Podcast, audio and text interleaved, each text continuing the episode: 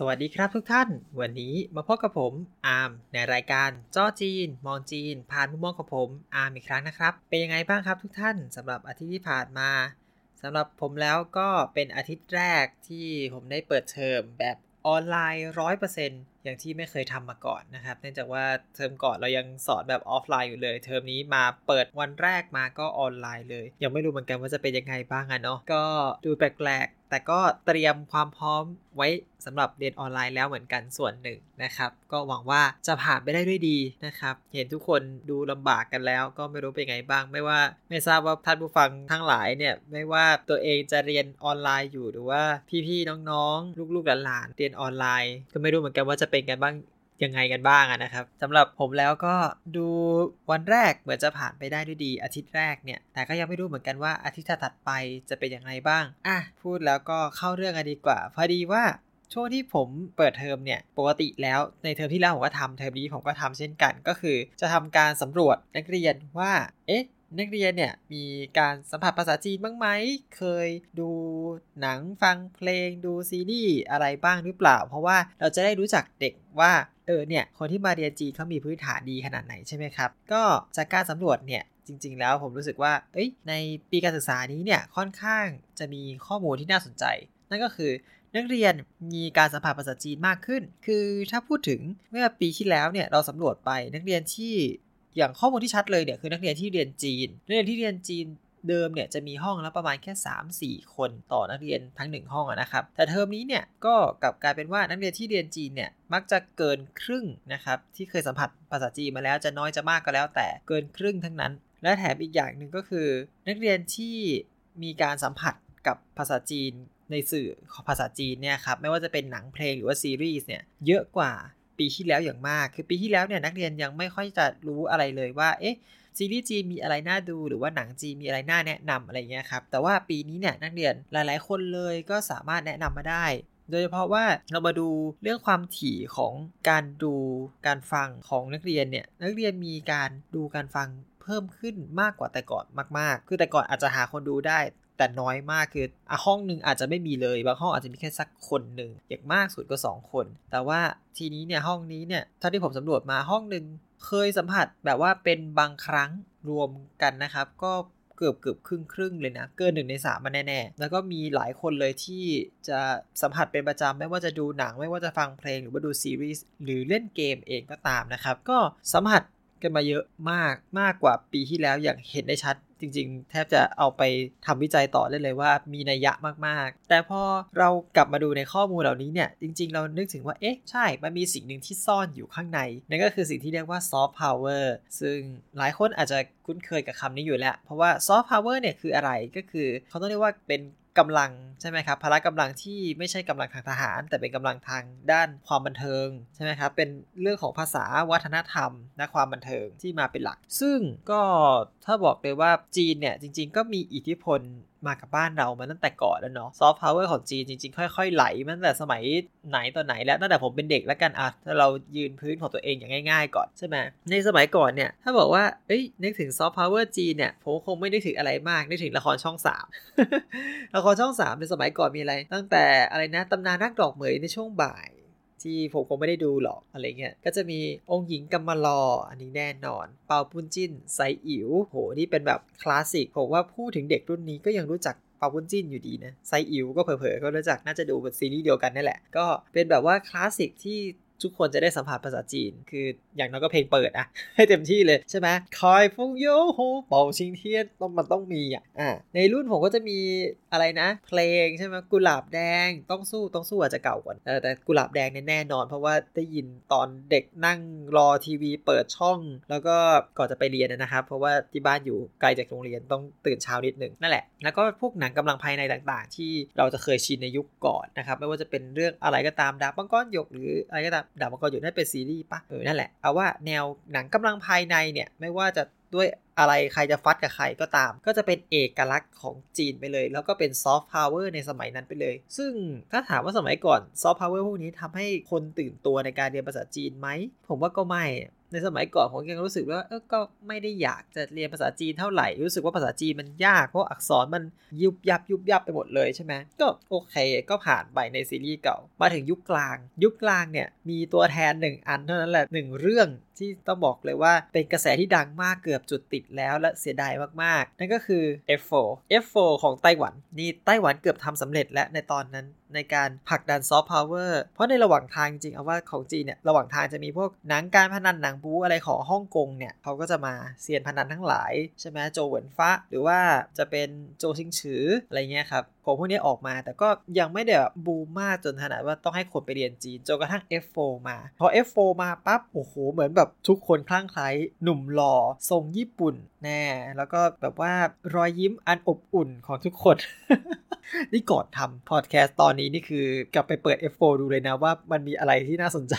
เกี่ยวกับเจอเนี่ยแหละรอยยิ้มที่อบอุ่นของทุกคนแล้วผู้หญิงทุกคนก็จะกรี๊ดกราดกันหมดตอนนั้นจำได้ว่าหลายคนอยากเรียนภาษาจีนเพราะ F4 คือแบบว่ามันเป็นสิ่งที่รู้สึกว่าเฮ้ยนี่แหละซอฟต์พาวเวอร์ที่มารุนแรงมากของจีนเนาะคือตอนนั้นก่อนหน้าต้องเป็นญี่ปุ่นแล้วก็โดนจีนอันนี้ F4 กลบแล้วเหมือนว่าไต้หวันก็จะรอดแล้วจาก F4 นึกว่าจะได้ไปต่อปรากฏว่าอ้าวโดนเกาหลีโจมตีมาก่อนด้วยแดจังกึมต่อด้วยคอฟฟี่ปิ้นแล้วก็ยาวไปเป็นแบบ ยาวจนกระแส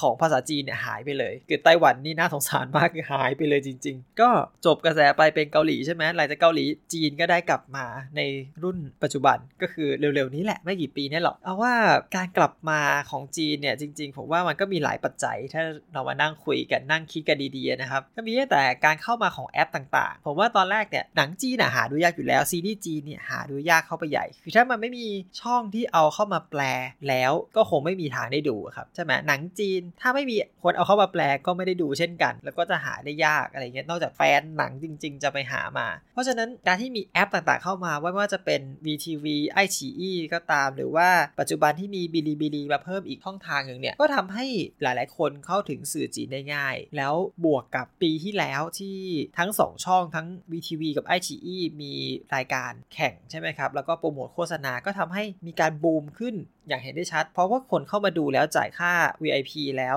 ไหนๆก็จ่ายค่า VIP แล้วก็ดูอย่างอื่นไปด้วยให้มันคุ้มๆอ่ะเนาะก็เลยได้ต่อไปด้วยแล้วก็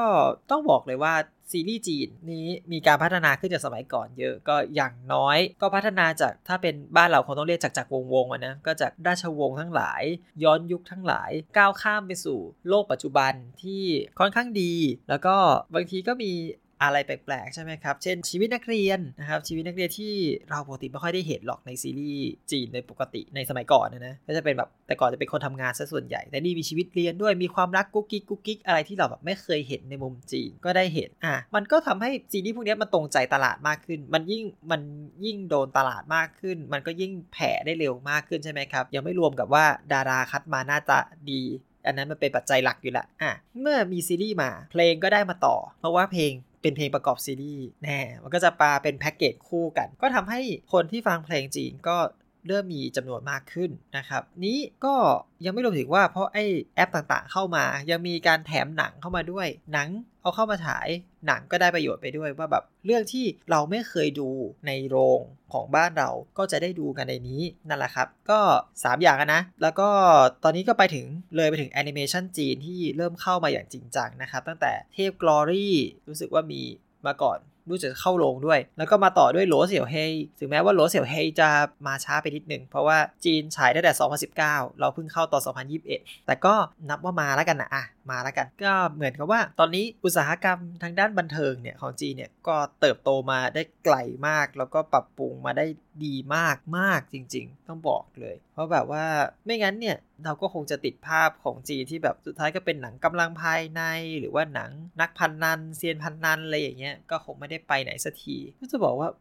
ในเรื่องซอฟต์พาวเวอร์แบบเนี้ยจริงๆก็แอบคิดเหมือนกันว่าเขามีรัฐหนุนหลังหรือเปล่านะถึงได้มาได้ไกลขนาดนี้แต่การนั้นการนี้ผมเองผู้ซึ่งก็อยู่ที่จีนแล้วก็คอยติดตามข่าวสารอยู่พอสมควรใช่ไหมครับก็รู้สึกว่ารัฐบาลจีนจริงๆก็ไม่ได้แบบผลักดันทางด้านอุตสาหกรรมนี้มามากมายนะครับคือแบบว่าไม่ได้ออกหน้าออกตาเอาง่ายสนับสนุนคงมีแหละเพราะว่าเขามีกรรมการเซ็นเซอร์อะไรของเขาอยู่เขาจะมีกฎระเบียบที่ออกแบบหนังในช่วงนี้ควรจะทำยังไงอะไรเงี้ยให้เป็นแนวทางก็ระดับหนึ่งนะครับแต่ว่าไม่เคยเห็นแบบออกมาออกตัวว่าเป็นคนผลักดันธุรกิจด้านนี้สักเท่าไหร่ก็ มานั่งคิดไปคิดมายังไงก็รู้สึกว่ามันเป็นการเติบโตของธุรกิจเองเพราะว่าก็ธุรกิจก็ต้องพัฒนานะเพื่อให้อยู่รอดใช่ไหมอยู่ในประเทศมันก็ได้ระดับหนึ่งแต่ถ้าไปอินเตอร์มันก็ไปได้ไกลกว่าเพราะฉะนั้นทางหนังจีนอะไรเขาก็มีการปรับตัวขึ้นเยอะขึ้นจริงๆอันนี้ค่อนข้างเห็นได้ชัดด้วยเพราะว่าผมรู้สึกว่าหนังจีน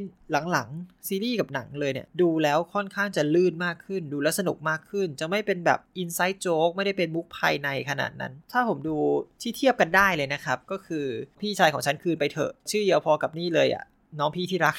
ในภาษาจีนนะก็แบบเรื่องนี้เนี่ยถ้าเป็นหนังอ่ะผมว่าไม่ค่อยสนุก inside joke มากคือรู้สึกแบบอะไรก็ไม่รู้คือคนจีนขำเราไม่ค่อยเก็ตแต่ว่าถ้าเกิดแบบเป็นพอมาเป็นการ์ตูนเรื่องนี้มีการ์ตูนด้วยนะครับก็รู้สึกพอการ์ตูนแล้วมุกมันเริ่มเป็นแบบว่าสากลมากขึ้นมันก็ดูง่ายมากขึ้นแค่เนี้ยมันก็ดูเห็นถึงแบบว่าการพัฒนาเล็กๆเลยนะอ่ะพูดแล้วก็เราเห็นอะไรมาเยอะมากก็ถามว่าถ้าต่อไปอุตสาหกรรมทางด้านหนังของจีนจะเป็นยังไงผมว่าเขาคงมีการพัฒนาขึ้นอีกเยอะมากๆซึ่งดูจากตอนเนี้ยฐานแฟนอันมั่นคงของตลาดจีนแล้วเนี่ยผมว่ากระแสนี้น่าจะอยู่กันอีกสักพักใหญ่แล้วก็ถ้าอุตสาหกรรมจับได้ผมว่าเขาก็จับได้แหละยังไงเขาก็พัฒนาต่อไปเนาะทุกวันนี้ที่ผมเห็นใน Twitter เนี่ยคือ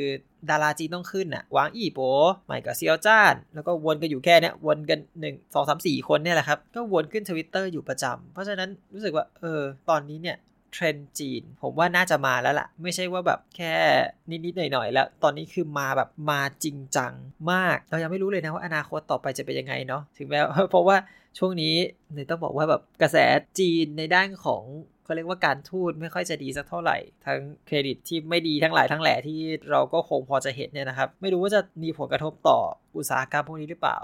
แต่ที่แน่ๆผมบอกเลยว่าตอนนี้มาแล้วจริงๆกระแสจีนมาแล้วจริงมาแล้วปีกว่าด้วยไม่ใช่เพิ่งมาด้วยมาแล้วปีกว่าคิดว่าอนาคตน่าจะมีอะไรที่ดีกว่าดีขึ้นอีกก็น่าสนใจดีน่าติดตามไปดีแล้วบอกว่าซอฟต์พาวเวอร์เราก็ใช่ย่อยนะครับ